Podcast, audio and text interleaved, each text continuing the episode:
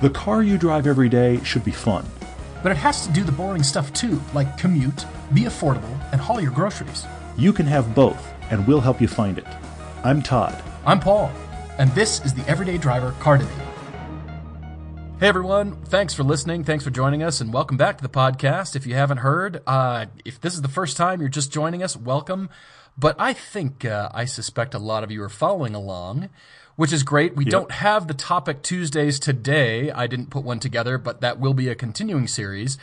We just thought we'd dive right in because last podcast we didn't get around to getting to too many questions from all of you. So we thought we'd True, take more time true. at the end to do that. We just thought we'd dive right into a couple car debates and uh, address those and talk about that, and then uh, dive into some questions at the end. What do you think about that? There's a there's a ton of questions. I mean, there's just uh, on, we're obviously in case you haven't been following along, we're doing Facebook, Twitter, Instagram, all the places where we have social media accounts. You can leave us questions on any of those spots.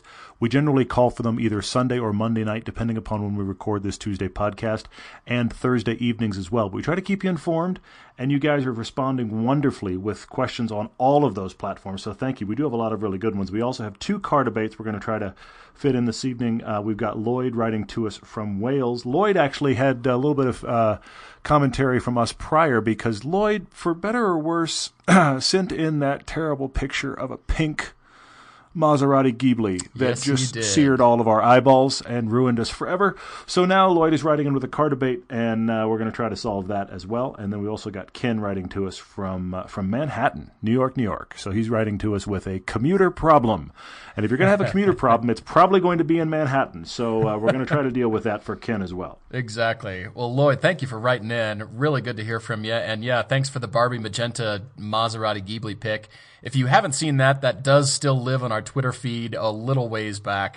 It's eyeball searing, so I don't really recommend going and digging for it, but only if you really But it is want there. to. It is there. I think his girlfriend found that and uh, yeah, sent it to us, and we gasped. All So, bad. It was it was awful. I think we need to go to Wales. They've got some great driving roads in Wales. I think you and Yeah, I need to no take kidding. a little trip and get out there and say hi to Lloyd and have him show us around. Mm-hmm. all of our know. all of our extra money and all of our travel budget that is that is just ballooning you know but but actually where where most of our money and time is going right now in case you haven't heard is we're headed toward velocity channel here in the states. So second quarter of this calendar year we are going to be on velocity. It is going to be a 30 minute program for 13 weeks straight. There'll be a few reruns in there but we are taking just so you know we are taking a lot of the big pieces you've seen already on youtube reformatting them for television. Guess what i've been doing with my time? And we're also shooting some new stuff to make up season one. Uh, for those of you that don't get Velocity here uh, here in the states, or even any of you outside the U.S. that just don't even know what Velocity Channel is, can't get it at all. Uh, take heart. Don't worry. Somewhere down the line, we will be reposting all of our TV stuff for the web, and our intention is going forward. This will not be our first season. Going forward, we will be doing. It'll be our first season, but not our last. Is our intention. We'll be using right. the TV stuff going forward as TV first and then web second. So it will somehow get back out to you, have heart, but uh, that's just kind of the, the breakdown. I bring that up because where, guess where my head's been all day long, has been editing that stuff. So that's where I'm at. But uh, yeah, maybe we'll go to Wales after we figure out TV. That, that'd be good. I like this. Vacation in Wales sounds lovely. Actually, I'm sure it is. it does. it does. Yeah, I totally agree. Yeah, the roads is the best part. So, uh, yeah, Lloyd, we're jumping in, and uh, Lloyd's story here is rather interesting, everyone, because he has, uh, as he said, sent in the Maserati picture, but I think he didn't want to be fully associated with that and uh, ever again. and uh, Desperately trying to distance himself from that moment Yes. in his life. Yes, I agree. so we're we're moving on from that and uh, cementing your legacy with a car debate, and uh, it's pretty sad the way it starts off. To be honest, he's a car enthusiast, even Mm-hmm. though he hasn't been in too many cars. He has done quite a bit of driving, as he's described here. He's Yeah. actually done Silverstone. I can't believe that. He's been in a Caterham, a Lotus Elise on Silverstone track. He actually raced karts from uh, national level, aged eight to eighteen, some single seater racing. So he's he's got some really good driving experience, some really great roads in his hip pocket there. But looking for something new because a little while back he had a Mazda 3 Sport. He had visited his parents for a weekend in the summer, and what he Yeah. thought was initially a flat battery evolved into a massive battery fire and burned his car to the ground. Awful Hmm. picture. I cannot believe the picture. Mm-hmm. I mean, it was Yeah, it's horrifying. heartbreaking, and uh, it's something that is pretty rare, to be honest. You don't really see that too often with modern battery technology and the way they're monitored electronically. But it can, it ha- it can happen, and so unfortunately, he had to move on. His pride and joy was gutted, as he says here, and he went to Mazda again. He went back to another Mazda three, but unfortunately, it just hasn't hasn't had that same sense of connection. I think that he had with the Yeah, first car. yeah. And he's just kind of going, all right, maybe I just need to get away from it. Not that Mazda 3s are bad in any way. It's just, Mm-hmm. all right, I need to, you know, spice up my life. I need to get something going again. And and uh, he's been dreaming a lot based on this list that he sent us. Uh, a lot, as a matter he has fact. the disease big time. I mean, Lloyd is is fully infected here because since this second Mazda has not really sparked him, he has just started making a list and remaking a list, and now he sent a list to us, and so he's infecting us with it, and it's all good though. I mean, he's really wanting to have something he can enjoy that gives him that fire back for the car that he owns, and uh, but he still wants luggage space. He still wants something that isn't so precious he can't drive it on UK roads because he brings up a thing that you've probably heard before, and it is very true. There are plenty of tiny, difficult, poorly maintained roads in the UK. Now, mm-hmm. yes, Wales is this place that we're all dreaming about, but in the same way we dream about Great Canyon roads here in the U.S. For every Great Canyon road in the U.S. is a terrible stop and go pothole fest somewhere else. So he's dealing with that as well. He doesn't want a car that's so precious he can't actually use it, put stuff in it, and also beat it up on a road, not intentionally, but by, but accidentally. So that this has to do a lot of stuff and still be exciting. He would prefer rear wheel drive, but here even here on his short list, he has some front wheel drive stuff. Which is nice. I, I like that uh, you're considering a lot of different things here. Did you also notice in the email here, he's actually calling us out in italics for the things you and I say over and over again? You know, our little Yes. phrases that we just fall yes. into a rut and use all the time. Yes, he has really- discussed our proclivity. He has fully acknowledged my tendency to use that term over and over, and he also is giving you a very firm Paul limiter that he's renamed. Actually, I have to mention it. He renamed it the Schmucker Stopper. Yes. So, if those of you that don't like the Paul limiter or need something new to have in your everyday driver drinking game, we have now uh, used that term coined by Lloyd. All right, Lloyd, the uh, the stuff that you've sent in, everybody listening needs to hear this. His top choice, Yep. top of the list, the M135i, the BMW M135i. I like that you went and drove the new M140i, but we will be honest here, that car is an RS competitor, just in terms of horsepower, not to mention price. It's out of your budget range here, 15,000 pounds. And uh, so I, I love that you're dreaming about that. I am with you. Uh, we'll keep going before we get to, to our choices here. Of course, GTI has got to be on the list. Seat Leon Cupra, which is I, I'm thrilled to see that there. I want to say more about that. Mm-hmm. He's actually considering another Mazda 3 Sport. Maybe we can just put the kibosh on that right now. And you've had two already. You've written a car Agreed. debate because Agreed. you want to get away from the Mazda. And so Yes. we will give you permission to not consider another one. How about that? And then he brings up Todd's Agreed. car. Yep. He brings up the GT86, which Todd is obviously having a bunch of fun, maybe too much fun, driving around on the winter roads here. And uh, Yes. I love that. That was just it was great. And it seems like everybody's really liking the winter piece too. You're you're actually articulating the stuff that you and I talk about so much on a daily basis when we're driving here in the winter. But I love that you just got out there and drove and articulated all these Yeah. things, you know, the way the car reacts and, and all that stuff. So that was cool. Well, I, thanks. I mean, I hoped it would be helpful, and the the commentary seems to suggest that it was. We actually had an interesting request from one of you guys on that piece. You said you'd like us to do something similar for canyon driving, which I thought was interesting. It's maybe something you and I should consider when the weather clears up and we get to like prime driving uh, weather this summer.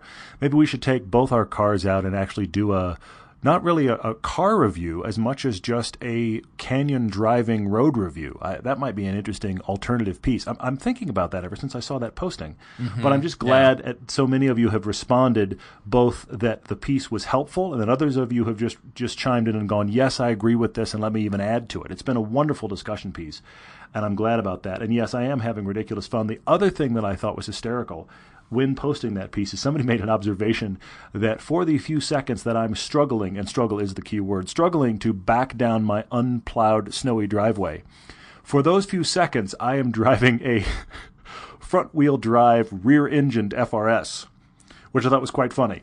So uh, I appreciated that observation for uh, the completely bizarre uh, setup that that car had for yep. those moments, which is why it was not ideal for backing down the drive. But yeah, let's uh, let's keep going. Yeah, he likes that GT86. Uh, he, he the car he's actually dreamed about a little bit, which I think is interesting. His girlfriend thinks it's a midlife crisis car, and I had to just I had to just step away from the computer and laugh for a minute. I figured back. you would. I figured you'd. oh gosh, this. I thought it was great. I mean, oh yeah. Look I at Todd Lloyd. I mean, hello, Todd's an overgrown child. Here you go. Do you I need am. any more justification yes. than Todd? The end. You're yes. done. Yes. I, I, I am actually still too young from a midlife crisis because I haven't really become fully into adulthood yet. So it really depends on how you want to look at it. Yeah. I've owned something ridiculous pretty much my whole adult life. But but it is funny because I feel like there's only two kinds of people that really own that car. And the vast majority are under 30. And then you have the weirdos like me. I feel like there's a gap in there where there's just not that common. The enthusiasts who yeah, enjoy a right. good car that's just fun to drive. How about that? Mm-hmm. Okay, all right, I'll I'll take that. I'll take that. and then uh, he actually even went through and said things he doesn't like things cars he wants to stay away from and he only has one car on the list that he just said will not drive an Audi. Something about the Audi cliched perception in his life and the people he sees driving Audis, he can't even be associated. Isn't it interesting how that happens to brands? It's funny. you just yeah, certain brands you just can't do because of your experience with their owners or the kind of cars and, and owners they have. I mean, in America, you could have just said, you know, it, they're they're Jersey Shore, but the rest of you listening, it's all the fake tan stereotyping bogans driving around in white Audis that is putting him off. The uh, yep. pejorative term, which is uh, rather hilarious. So I, I can see that. I, I, get it. I mean, it's not really so much here in America with Audis. Uh, and speaking of which, I was thinking about the S1. And then I had mm-hmm. to back off and mm-hmm. think, well, A1, maybe. It might be too small and that's where I started for Lloyd because I thought, well, yeah, I want something fun, small. But you ruled out the Audis. Of course, the S1 is probably yep. ruled out because of price. So I had to move on from there. And I thought, ah, Tom drove the 208 GTI, the Peugeot 208. He loved it. Mm. Yeah. Also too expensive. Hmm. Lloyd, I found a 2013 BMW 420D, the diesel, two liter diesel uh, also for 15,000 pounds. And that led me to a Ford Fiesta 1.0 EcoBoost. I was wondering what the STs are like in price there. But you also ruled out Fords just for the interior. Mm-hmm. Okay, mm-hmm. so I had to back off and I came back to the Seat Leon Cupra. Tom drove it. I actually drove one on the ring a few years ago when I first went. It's the trip that I never yeah. really talk yeah, yeah. about because Todd wasn't with me and you know, it wasn't, you know, a solidarity moment. I had kind of gone there and sneaked in with a Seat Leon with snow tires that I drove out from Berlin. And uh, yeah. I just, yeah, I, I really liked that car. And I note that in your description here, you have looked at it in the showroom, but you haven't driven it yet. You didn't indicate that you drove it. Even though, yes, it's the cheaper GTI, but I love the styling, which you agree with here. And mm-hmm, I'm kind of mm-hmm. thinking that's your choice. I really do. Hmm. It's either that or hang on to your money, keep saving, scrimp and save, eat ramen noodles, and save the M135i. That's where I, am at. I do. I see that. I do see how his uh, M135 that that does check all the boxes he's looking for because he's even because this is a commute car, he's even okay with automatic. In fact, he's kind of leaning automatic. Right. He's, right. Look, he's a, he's a guy that loves a manual transmission, but he's kind of leaning automatic based on his usage. So I mean that that uh, the ZF Auto. I mean the, the, the BMW. I see why that is your icon car here. Sorry, I did that accidentally, but I see why that is your your car not. that you're really leaning toward. And uh, but but I actually wanted to talk about a couple others. Okay? okay, I think the the 135 is okay, but if you wanted to go out and buy right now for 15 grand, okay, 15,000 pounds, we're talking. So all right, let's talk about that GT86. I think there's a funny counter story here that happens where your girlfriend thinks it's a midlife crisis car, except for one little twist. You're thinking about you might give her your Mazda if you've Oh, got a true yeah. sports car. Right. And it's point. funny that once you mentioned that to her, she kind of really likes the GT86. Suddenly, it's a pretty cool car for you. She I think right that's up. a riot. All of a sudden, she's like, "Well, if I get the Mazda, then yeah, get the GT86." Hmm. So I, I love that all of a sudden the mystique is gone. I, I, I think. Look, I think the problem with the GT86 is how do you drive it and what color do you get? Because if you got like a charcoal or you got the black, that car classes up a lot. If you get the, you know, eye searing orange like I did or the bright red, okay, you're much more of a child, all right? And obviously, at least this is the stereotype in the US, the bright red car is the midlife crisis car. The bright red rear wheel drive sports car is your midlife crisis car. So avoid red. Of course, I like it in red, but whatever. Avoid red. you might want to avoid the orange. Uh, but if you did white or if you did, and actually that car, look, I don't like white cars, but I will admit that I actually think that car looks really good in white. So the white's cool. Uh, You could go with the silver. That we had that silver TRD one that we drove for our EcoBoost Oh, that's Mustang right. piece. With the black wheels. You know, Yeah. yeah, yeah, yeah. That looked kind of classy.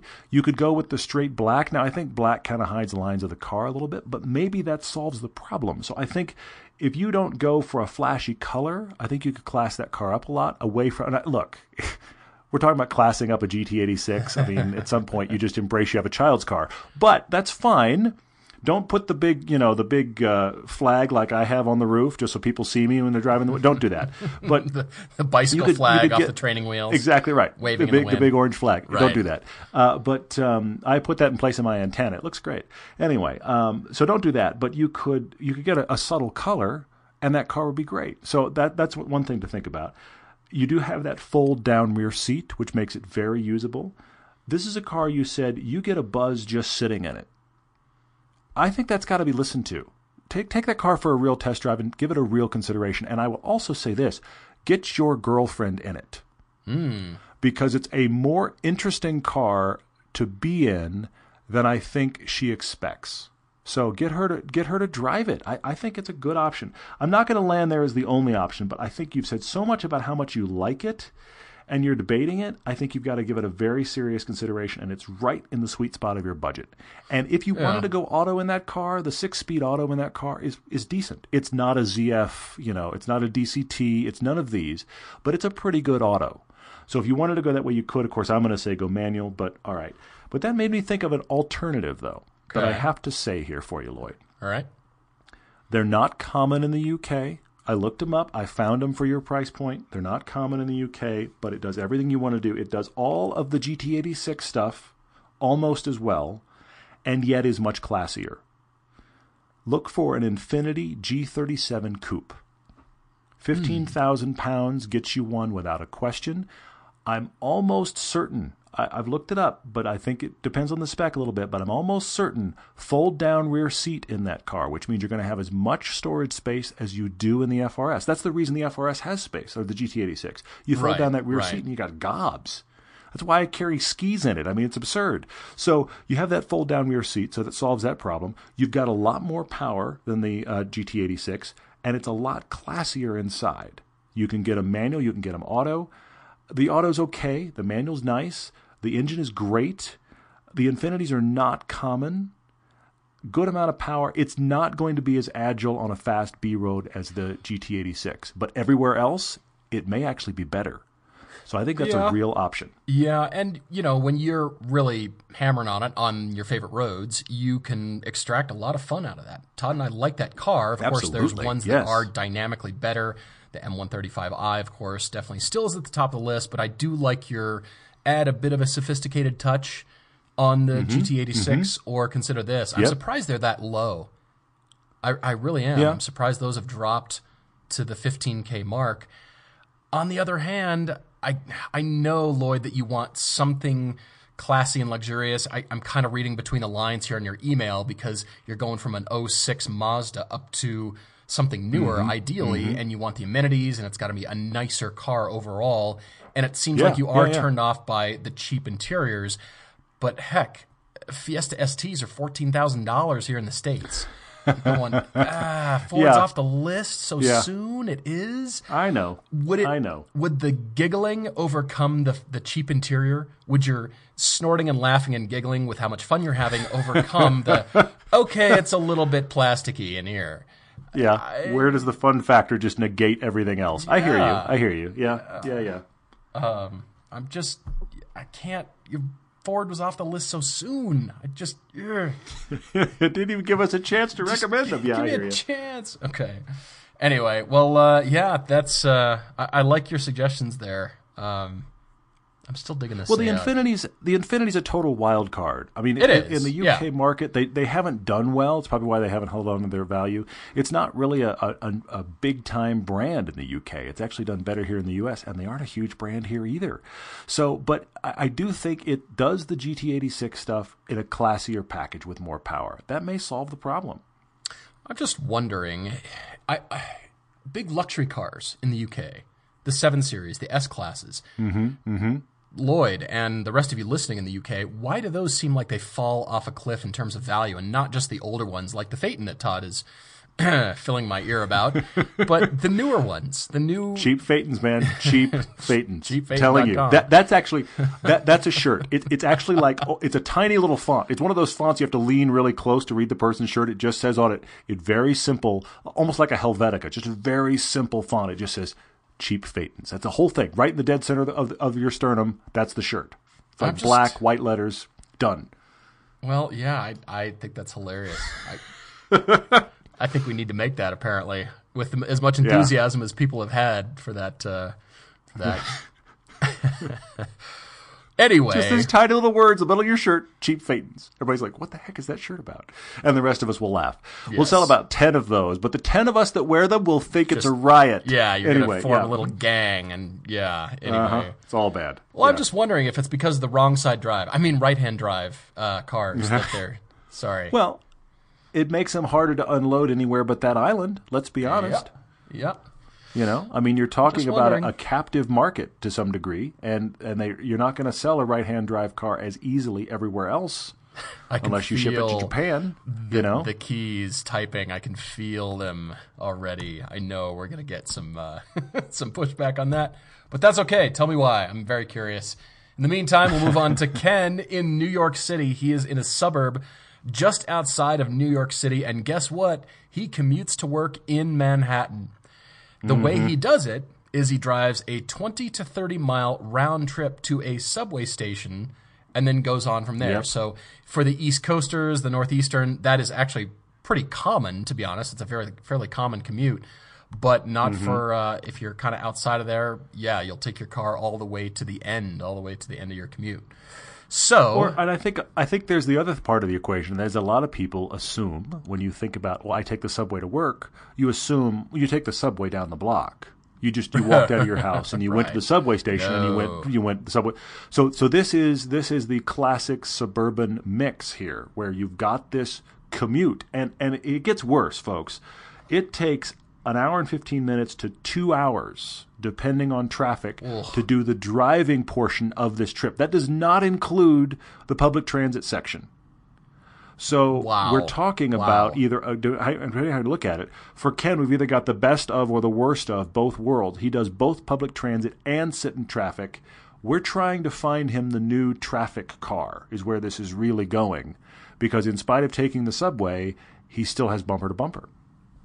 I think I've got the shot here, Ken. I think Do you? I do. Okay. Because Okay. there's All right. Mm-hmm. more to the story here. And that is, he currently has an 02 Nissan Pathfinder that's really getting up there, 170,000 miles, that he, he inherited from his dad. And of course, it's getting old. Things are starting to uh, nickel and dime him. And he does some of the maintenance maintenance himself. However, he parks the car on the street in Brooklyn, so he's going for something Mm-hmm. used, something that's not going to be too standoutish. You know, if it gets Yeah, yeah, accidentally yeah. scratched, bumped, okay, you know, bummer, but you know that is the reality of of uh, your commute and living there. But the other thing that he does with this Pathfinder is driving on the beach on the sand in Long Island for surf fishing, and he takes the kids. So the SUV is great for the soft beach sand, but obviously he would really like to have the four wheel drive or an all wheel drive. And it's going to get dirty. Kids, stuff, driving around on the beach, fishing, all that kind of stuff. So, in fact, Paul, I don't know that you've ever experienced this, but I will hmm. say this as both the parent and dog owner. okay. You, as a person who keeps your cars wonderfully clean, may not have experienced this, and I will just I'll save you the heartache. Well, the Jeep's pretty salty if- right now, but yeah. I oh yes, I know. But if you would like to trash a car, nothing really accomplishes this task to the complete, fundamental, universal degree as taking children and a dog to a beach. Hmm. And then hmm. taking said children and said dog back into the vehicle to leave the beach. the amount of just carnage that results when you get your car home is staggering. Hmm. So this is you. definitely not a car that's going to be precious. yeah. I, I believe you. I really do. I think that's probably why Honda started putting vacuum cleaners in their minivans, but they should have put a shower in the back of the thing. Like on the outside, Just it about. should be some sort of, you know, it does do, double duty for the windshield, you know, the back window squirts and cleans that There you off. go. You twist it around. you around go. spray the kids off, you know? I don't know. That's not bad. Somebody's trying to figure that out right I'm now. You turn here. your, your rear your your rear window uh, You know what I mean? The sprayer into washer yeah. You turn your rear your rear window sprayer into Right. the family hose off shower because let's be honest, we have a vacuum anyway. Now we need just drain holes in the floor. We're building a whole new vehicle. This is the new version of the Homer. It's going to be awesome. Honda, gonna I'm great. giving you gold here. You're needing some features to differentiate yourself in the market. Come on. I mean, the pump We would be powered have- by the engine, big Yeah. water tank in there. Come on, that'd be great. And it's it's the other it's the other option to go with your Honda dog, which we discussed discussed Hey. just weeks and weeks ago. So you know, right. Honda dog's in there, yeah, to pick up all the stuff the kids are dropping. We're we're, we're doing good work here, Paul. We're doing we're we're solving problems. Yeah, keep going. Yeah, we really are. All right, so the beach scenario is an issue. Ken has uh, a wife who drives a 2015 Volvo V60, and she's got a mm-hmm. 90 mile round trip commute, but they like that car. And she likes the mm-hmm. car, so they're going to keep that. So this is really for Ken. So it's got to do the commute, but also beach, sand, kids, fishing, dog, mm-hmm. hose off. Yep. Yep. Yikes. And uh, yeah. So, gosh, I, I I could really only think of one. Can you even consider Okay. the Zipcar thing here or rental for the occasional beach driving? That might be okay. I would check with the rental company, uh, or you could just plead ignorance and say, "I don't know why there's a sandcastle built on top of the engine." I'm sorry. Oh my gosh, I'm imagining the carnage of that return. Anyway, yeah, uh huh. So, uh, yeah, considering a Honda Pilot or the Kia Sorento, keeping with the Honda theme here, because he really doesn't want a minivan. I get it. We get it. But I came up with the Acura MDX, Ken. A hmm. second generation, 2012. Okay. He's limited me to 20K. However, MDX, and there was something that stuck out here, and that was most of the ones you're looking at don't have a third row. Well, interestingly, the MDX is not that much larger in terms of exterior size, but it does mm-hmm. have a third row. So if that is important to you, the MDX does have one. So the second generation 2012, I found one 39,000 miles for 20K, bang on the nose, all wheel hmm. drive, of course. And I feel like even though it looks like a nice car, and this one obviously is, it's not going to stand out on the city street. It's not going to Sure, uh, sure. blend in. I, I don't know. It, it's going to be just car. Mm-hmm. To most mm-hmm. people, it's not going to be some flashy thing or a newer, you know, whatever it is. So I- feel like it'll be still fairly invisible, but still good size for you, your family. Plenty of space for sand, mulch, kids. Beach yeah, toys. you know what? If you're going to go to the beach, just carry a bag of mulch in the back and just complete the circle of life. There, it's just, just you know, let's just get as much mess and mad. If you could figure out how to put half of a snowdrift in the back of the hatch Hey. and the mulch, then go to the beach, we would just just get all our bases covered. We just do it. It'd be solved. I mean, Yeah. here at Sundance, Acura sponsors the entire film festival in Park City, and they Yep. had they littered. It was like the Acura monster went around Mm-hmm. town, littering the town with Acuras everywhere. And I kept seeing Mm-hmm. the MDXs and thinking, huh, the exterior size really isn't outrageous. And they claim seven seater, Yeah. you know, pretty good interior space. The new ones are of course expensive and quite nice, but it's a luxury place. Mm-hmm. It's it's a respite. Todd and I found the Honda Pilot minivan or the Odyssey minivan that we had for a production vehicle. Just it was just sort of like a cave, you know, away from the traffic, and it was nice for that reason. So I would think the MDX Yeah. would kind of do the same thing. You're on your commute, just spending a lot of time in traffic, listening to our podcast, and enjoying yourself. and uh, Yeah, yeah, yeah. it could be just a nice getaway place to relax, and then still good for the family for uh, for all that stuff. So I'm going with MDX Okay. for that one. Okay, I actually like that. You haven't recommended that in a while, and I, I, hey, those are great. Those are really cool. I mean, that puts us in a category with you could get probably a used Acadia for this. which I had one of those. You could mm-hmm. be in this world, but but I have to say for you, Ken, the thing that struck me here because you brought up should you maybe keep the Pathfinder? That's the route I'm going, and I'm going to go a route I don't think I've ever really gone before on the podcast, and that is I just looked at this scenario and I said, okay, we've got very specific needs that are not enthusiast needs. I love that you have this Volvo that you all love that is the family road trip car. You take a road trip to Florida at least once a year. Your wife loves driving it. So you have the nice family vehicle. So great, that's solved. The Pathfinder seems like the right tool for its specific beach related job. Mm-hmm. Yeah. If you're going to do that, if that's a common thing, the car's paid off, you know it runs, you're just worried about Kind it every day. Sounds okay, well, like. yeah, but but but it sounds like it kind of runs because it's getting used every day, and it's getting used what, for what it's not great at, which is let's go commuting. Mm-hmm. Okay, so keep that, and then you then you can be even less precious with us. Hey, kids, dog, let's go to the beach. Let's bang around in the Pathfinder. It almost becomes an event car, if you know what I mean. So keep the Pathfinder. I'm going to stay there. But now I'm looking at pure hmm. commute cars for you. Hmm. You're talking about, yeah, you're in this car for an hour and 15 minutes, but it's 20 to 30 miles total, which is not a whole lot of distance. So I started thinking in pure commute cars. Now, the one, because you're a Honda guy, the one that is the, or, or you're, you're really intrigued by Hondas, the one that is the one that should be at least looked at. I don't know if that's the right one, but it does fit a lot of boxes here. Look at a Honda Fit. You could get one, you know, It's a good in one. whatever spec you want for that amount of money. And it's just, it's got surprisingly good space. It's usable. It gets good gas mileage. It's not very big. If you park that in Brooklyn and somebody dings it, bummer, but it's a Honda Fit. You bought it as a commute car. But then I had to keep following that rabbit trail. If we're going to talk commute cars, I have to say there's two others you could consider. One, a Chevy Volt.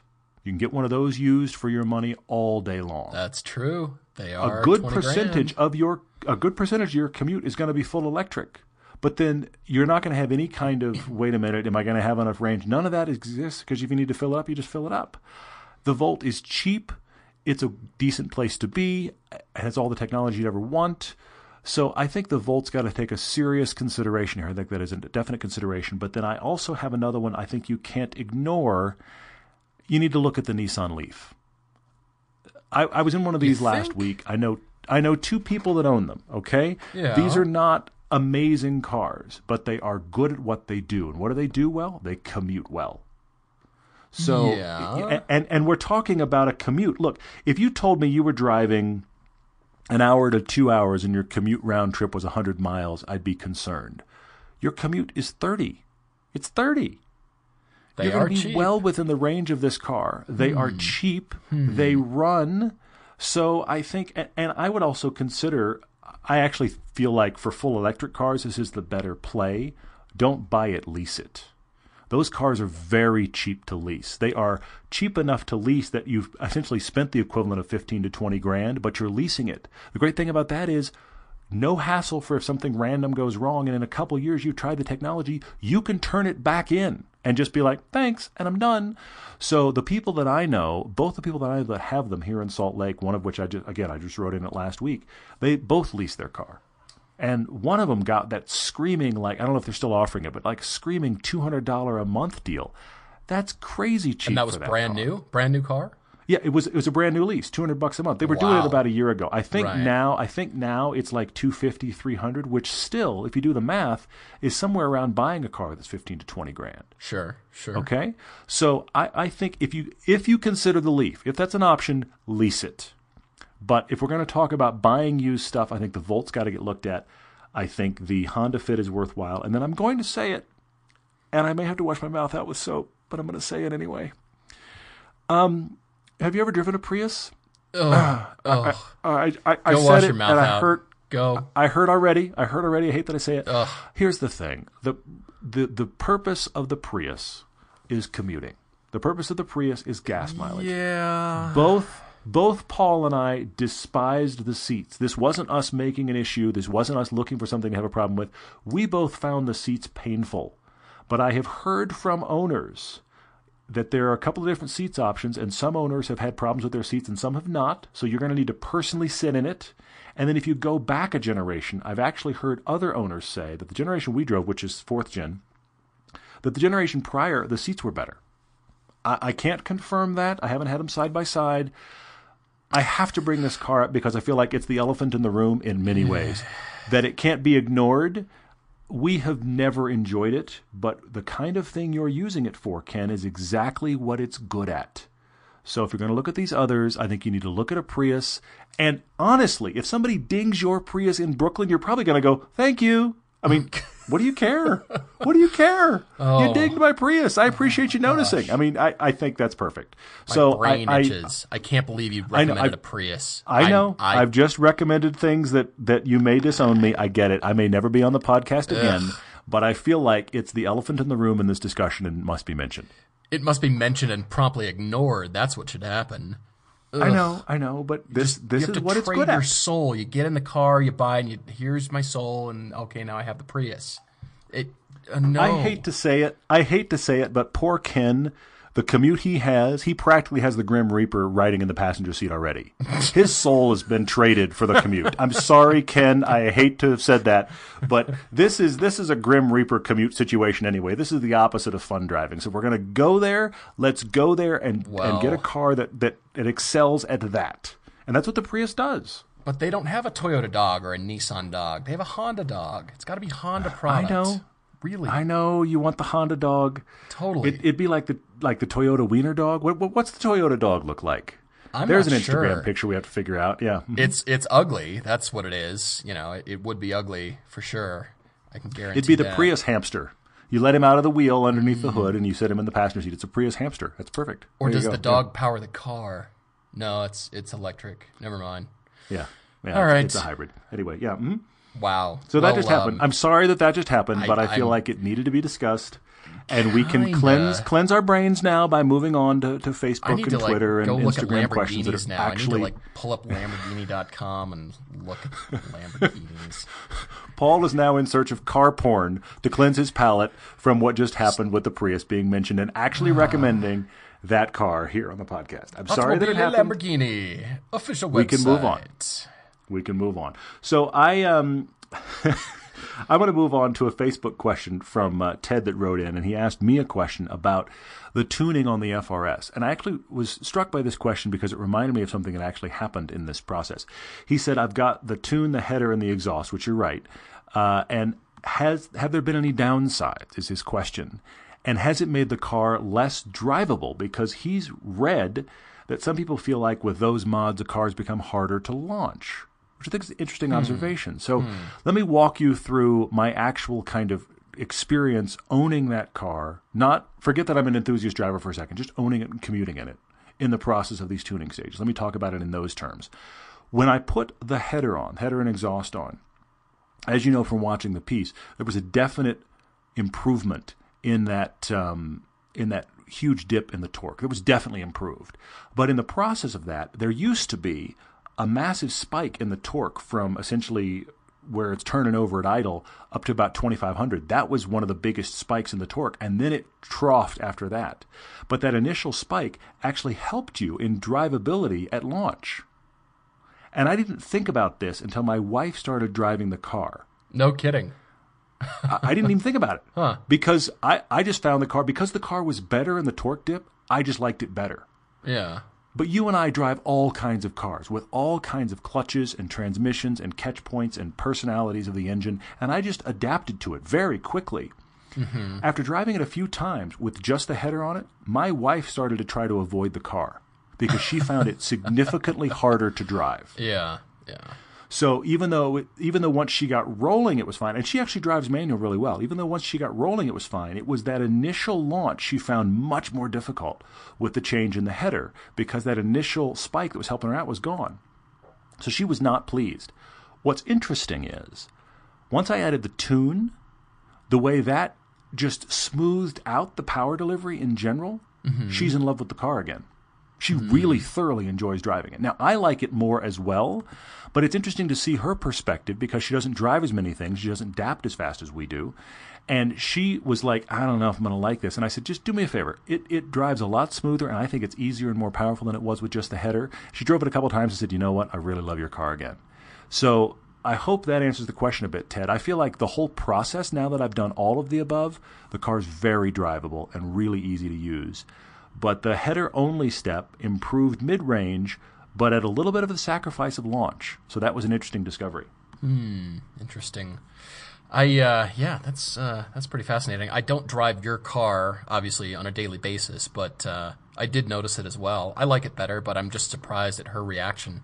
It's kind of funny. Mm-hmm. I, I was I was as well. I mean, I didn't realize it at first. One of those things that you know you're you're just kind of moving through life and you don't realize. But all of a sudden, I was, I was realizing, hang on, you seem to kind of make sure you don't have to drive my car much anymore. What's happened? She's like, I just don't find it as easy to drive. Like, oh, right. hmm. And that was not long before we got the tune done, which was interesting. So I'm glad the tune has solved it now for sure. Right, right.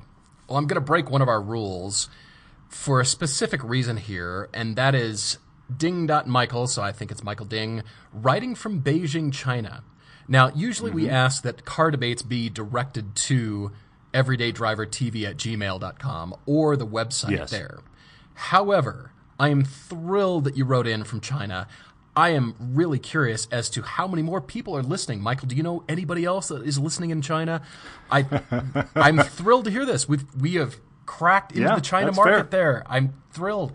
He uh, he says he's writing from Beijing. They have 23 million people and 5 million vehicles. So, yeah, guess that car market is growing there. And super quick, he's asking, and so I'll just touch on it briefly. I'm more excited that you're in Beijing, Michael. He's driving an Audi Q5 with 45,000 miles, family of three. He wants to trade for a new SUV in the same class. Yes, Macan, but I would go Mercedes right now. I'm not in love with the BMW hmm. SUVs. Todd will rant for days about them. He loves the cars, not so much the SUVs. I'm kind of with him. and uh, yeah, the new Mercedes SUVs, I'm actually kind of sniffing around them as well but I would kind of go in that direction uh, if you're interested. Which one, like the GLC? yeah, yeah, the GLC. Like the GLC. Is that where yep. you're thinking? Okay, because yeah. that's that's. I mean, that's actually kind of a step up in size, isn't it? A little bit from the Q5. Uh, GLCs, I, I, feel like the GLC is right between similar. like Q5 and Q7 in size. I feel like it's like in almost hitting between the two. Yeah, there's the but GLE. I think it's a good the option. GLC. I've got to memorize Mercedes yeah. nomenclature now, just like Infiniti. Change to Q everything. Well, yeah, well, the GLs, the GLs are the SUV on the sedan chassis of the of the third letter. So the GLC is the SUV yes, of the yes. C class.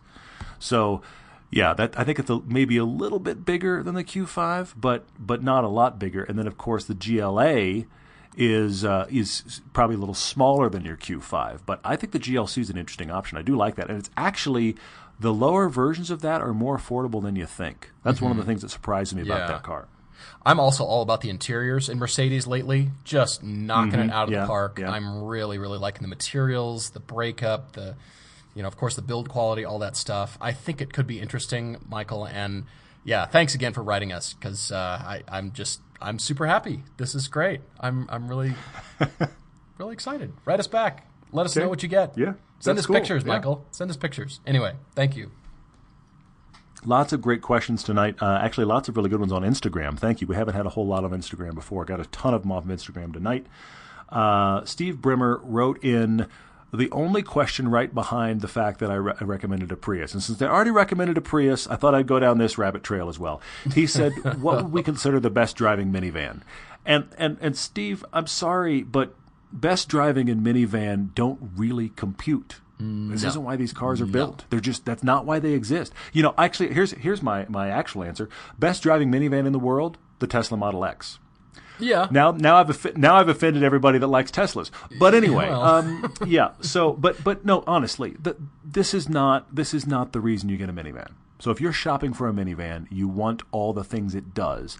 And I'm going to say to you because we are genuine fans of it in the minivan world, the Honda Odyssey if you're going to buy a minivan, that's the top of our list.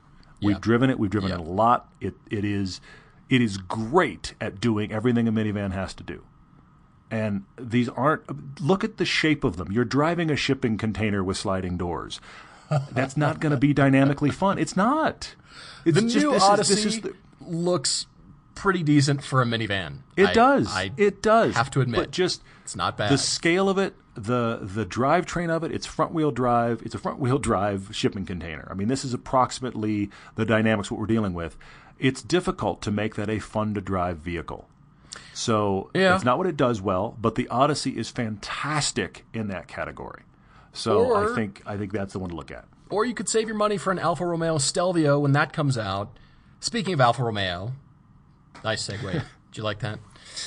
So many of Except you the have Stelvio, asked. Stelvio doesn't have slidey doors. If it had slidey doors, then we'd really be on to something. But no, keep it going. doesn't. It, it probably has slidey uh, uh, tendencies, characteristics, but Mm-hmm. yeah. Different issue. Different. not as helpful with kids. I mean, the kids will Maybe, laugh, though. but you're going to have trouble getting them in the car seat prior. Then the kids will laugh about it. Kids, That's if you'll that connects. stop crying, I'll do the thing again. I'll slide sideways. slide, daddy, slide. Yeah, I get it. Okay, keep going. Well, so, so many people have asked about Alfa Romeo, especially from the Super Bowl, which recently happened here. And uh, yeah, a lot of different variations on the question about what do we think of the Alfas? Are we getting in the base Alfa Romeo Giulia? A lot of questions around Alfa, and I do think the Alfa Romeo commercials were the best over the Super Bowl. I really love them. They showed three of them, and they were just money shots, close up, voluptuous. That car is really at the top of Todd and I's list to go drive. And to answer your question, Jay Strong, off of Instagram, we have inquired about the base car. It's not quite in dealerships yet. And so press cars are very much related to what is available in a dealership. So they're not quite available Definitely. yet. But we do. Uh, I'm, I'm chasing FCA right now to get in the Quadrifoglio, and we'll put that with a comparison. And uh, chasing that right now, so TBD on that. Mm-hmm. But uh, yeah, we've got to get in this car. Every time I see it, I go, "Oh yeah, I need to call FCA and say, hey, we need to get in that car."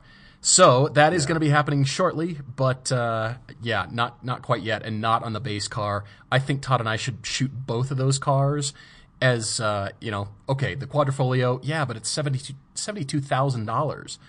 I mean, that's at the very top end for a lot of people, if not way out of reach. So, what's the base car like? You know, to your point, Yeah.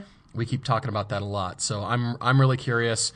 I I love the brand. I'm curious about it. I'm curious about the Stelvio. I'm yeah. I I'm mean, hoping for talking about- reliability though. I'm really. I agree. for We're that. talking, but that's going to be something we won't know for a year or two. But we're talking about that uh, with the Giulia. We're talking about attacking it and looking at it the same way we would look at the benchmark for the segment, which is the three series. You know, what's a what's a three base three series like, and what's the M3 like? I mean, we're talking about it in those terms. So it'll be interesting to drive both categories of it and really have a conversation about it. I'm I'm quite intrigued by that car. I'm right there with you. I'm right there with you. Yeah, yeah. All right, what else? We've got so many. Uh, We've got a ton. Uh, C Conway on Instagram. I, this one I read and I all of a sudden thought of an answer. Like instantly, I was like, "Wait a minute! Oh. here's one I like." I've got this one on my list too for to answer. See Conway wrote in and he said, "What dead car company would you most like to see revised?" You had it on your list too. So what's yours? DeLorean. Can you imagine voluptuous shaped, rendered in stainless these days? Polished stainless Sure. or satin Yeah. stainless, hairline stainless look. I- That could be really interesting. Of course, DeLorean could go in the direction of hybrid technology or electric only technology and really play up the hmm. fact from the movies and come out with a competitive technology that is real sports cars, electric, fun to drive, different, hmm. aspirational, and stainless. Yes. Huh. All okay, all right. Didn't All expect that. Didn't expect that. I like it though. I like it. Okay, you know, you know, it reminds me of that when that we went to to the Monterey Car Week, Pebble Beach one year, and we saw essentially it was a rebodied Ferrari 599 that Mm-hmm. Yeah. they turned into a titanium skin car. I told you I went to design school with the guy who did that, Samuel Choupard. He he rendered that out of titanium panels, a rebodied Ferrari in titanium. Yeah. And it was one of those things where I, I was so torn looking at it. I, I didn't personally like the design, but what do I know? The thing about it that was baffling to me, though, is there was all this discussion about how next to impossible it is to actually shape titanium panels. yeah. So I'm looking at it and seeing all of these complex curves and complex surface changes and thinking, I'm incredibly impressed that you've pulled that off. But the texture of it is not a nice car texture. Yeah, there was And no so was just- finishing. it was almost like the raw manufacturing. you know? Exactly. So I'm impressed you pulled it off, but I'm looking at the panels going, and it doesn't look very nice. So that's, I, I'm impressed and yet yuck. I, I don't know how to land. I, but yeah. So anyway, the DeLorean thing I like. The one I thought of, dead car company I'd most like to see revised, TVR. Oh, good. I like that too. They're just they they're what is their they're almost the car company for me. They may out Lotus Lotus in my mind. And I've never driven a TVR, but I just I look at the kind of things they they think about the kind of stuff I like, ladies and gentlemen. Let's be honest. I like cars for children. These are cars that have big engines, ridiculous exhaust notes, they handle well, they have almost too much power, they have weird design in the interior, they have random strakes in the hood. Yeah, I, I'm really not having a problem with this entire description. Yes, it's entirely for me. I've never driven one, and I still think it's for me. But the thing I like about it is just it's a car company that just embraces the nuts. Everything they did was just kind of well, we could do a little crazier than everybody else. It just they didn't seem to have any kind of accountant checks and balances, which let's be honest is the reason they no longer exist. But that's what I thought of. I thought TVR. I would like to see some TVR madness worldwide. But I don't know that that's ever going to happen. Did you ever like Spyker? The, I mean, speaking of handcrafted quilted leather, powered by Audi but- and kind of weird shapes. Did you ever get into them Yeah. or no? But see, but Spyker, Spyker felt. I, I hate to say this. Spyker always felt to me like the guy that bought the smoking jacket, not a guy that bought a sports car. A guy that bought something to look cool because they look cool. Yeah, But I do. never thought. I never saw saw a Spyker and thought I want to go drive that hard. I saw a Spyker and thought I want to cruise somewhere. Hmm. Whereas a TVR just feels like I'm not fancy, but I am nuts. Come drive this car. Spyker, come buy your smoking jacket. I- really, Includes a honestly, pair of it just feels. It feels like the perfect car to cruise Sunset Strip. It feels like the perfect car to be seen in in Monterey. It, it feels like an event car in that regard, but it doesn't feel like a go drive me hard. Whereas I feel like that's the whole whole purpose of a TVR. I was kind of hoping Spyker would go forward and get past their that generation that they show. They were, you know, they were leaning heavily on some very specific styling cues, and I had mm-hmm, hoped mm-hmm. they would mature and evolve a little bit. But I liked the concept. I liked that they were powered by Audi. I liked the interior. I I just thought Incredibly well, cool looking. can we Yeah. push it a little bit? I did see one up close, and I was not too impressed with the build quality. However, I thought, well, maybe second generation, keep pushing it, but they died too. So, yeah. I got in their original sports car in a couple different variations, hard top, top, and uh, speedster. I got in there one year at the auto show. They had a SUV concept, which of course you know put to shame all of the Range Rover price tags of the time that we, they were going to charge an exorbitant amount for, it, which is probably actually less than the Bentley Bentayga now that I think about it. But at the time, it was like, who's going to charge this for an SUV? So I mm-hmm. mean, they they had a, they had a niche, they had a style that was very cool. It just feels like a style car more than a drive hard car to me. Mm-hmm. Well, Jason Meyer specifically asked after last podcast that I break down the new spy shots of the Porsche 911 992 that we've been seeing around. And I wanted to get that before anything else here. Uh, so he asks from a designer's perspective, what do I think of it? I've looked at these spy shots pretty closely, and it's I can't see everything quite yet. But if you look at the 718 Cayman and Boxster, you can see some crisp lines forming, especially along the nose there. And I think, based on what I'm seeing, I think that Porsche is taking the meat out of out of the body side and out of some of the fenders. The shape is still there, but I think they're pulling it back because we've seen the current 911 to grow pretty large and hmm. kind of far away from its original concept. It's a big hmm, car, hmm. as you've said. It is a big car. It's yeah. a half an inch longer than a Dodge Viper yep.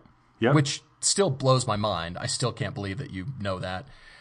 But I'm looking at the car and I think all the surfaces, the voluptuousness has been pulled way back. They're taking the clay and they're pull, they're they're scraping clay, they're scraping meat off of this car, so the the shape is still there, and they're really working hard on these surfaces, flattening them out in some places. If you look at that nose, it's a it looks flatter to my eye. And funny Hmm. It enough, is. You're right. You know, you could say, well, they all look the same. This car actually looked a lot different to my eye just from the surface, the the amount of bulk mm-hmm. in the body sides and the amount of flesh, the meat in that in that body side and the fenders and the hood and they're pulling out some crisp lines out of there that were never there before. The front nose just Fair. used to roll over the front. There's a very distinctive line there, just like that 718. And I think they're mm. realizing that we've got to really you know, let let's pull it back here. We've gone a little bit bloaty, little bit for the brand. Even though I love my Cayman, I think it's I, I really love it. It's still very beautiful. But the new 718, you can tell they're they're trimming some fat. They're going to the gym a little bit. It's tightened. Yeah, I see that. I see tightening that. surfaces. They're stretching things a little bit. So that's what I'm seeing initially. I'm curious as to how they finish it off, what the details will be, Hmm. how the lines, you know, start and end, and how they resolve themselves. Those are going to be the main things, but I do see a big difference in the body side of that car and the the rear fenders, especially of the, I think it was the turbo or the turbo look. The the Mm-hmm. width is still there, but the meat is gone. You know what I mean? Interesting. like Here's getting down to bones here. It's not a bad here's, thing. here's what fascinates me every single time we get in a conversation like this is I can look at these photos and I would have come away with, yeah, okay, they revised the 911. But yet everything you're talking about, when I look at the photos, it's like you're my personal style guide. I'm looking at the photos going, I see how you got there.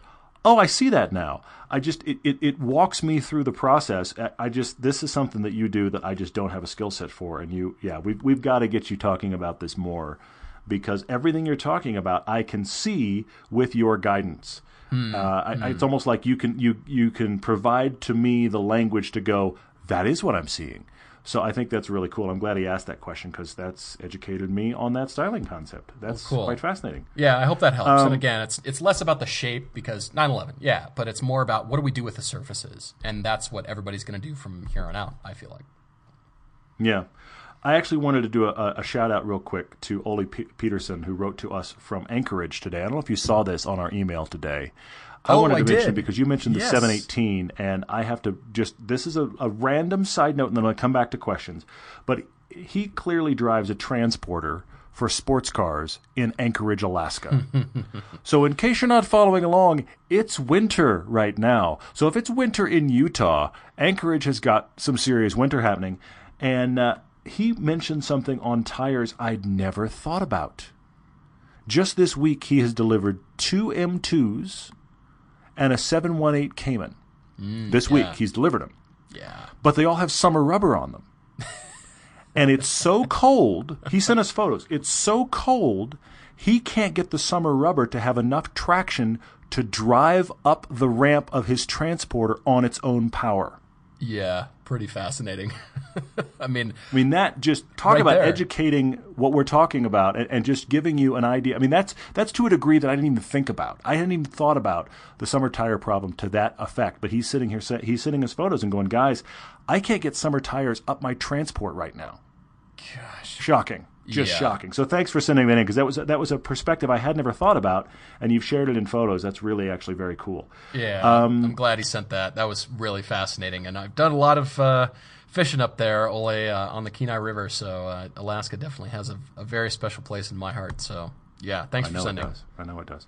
Uh, and, and connecting that to uh, the Cayenne in the snow, uh, Nolian Klein wrote to us on Instagram and asked for a Cayenne update. My wife and I's Cayenne, uh, and asked about it in the snow. Yes, it's currently running Blizzaks. We love them on that car. They've been great on that car. I've had actually more trouble with summer tires than winter tires on that car. We have Blizzaks. They're fantastic. That is just our snow workhorse. It it it's one of those Yep. cars in the snow with Blizzaks that the weather's irrelevant. That's how it's doing in the snow. You, you've asked, that's the answer. It's doing wonderfully. In fact, the one morning that I tried, I, I, improperly backed my FRS down our unplowed driveway. There is a right way and a wrong way to do it. Ask me how I know. The one morning I improperly backed the FRS down the drive and promptly got it stuck.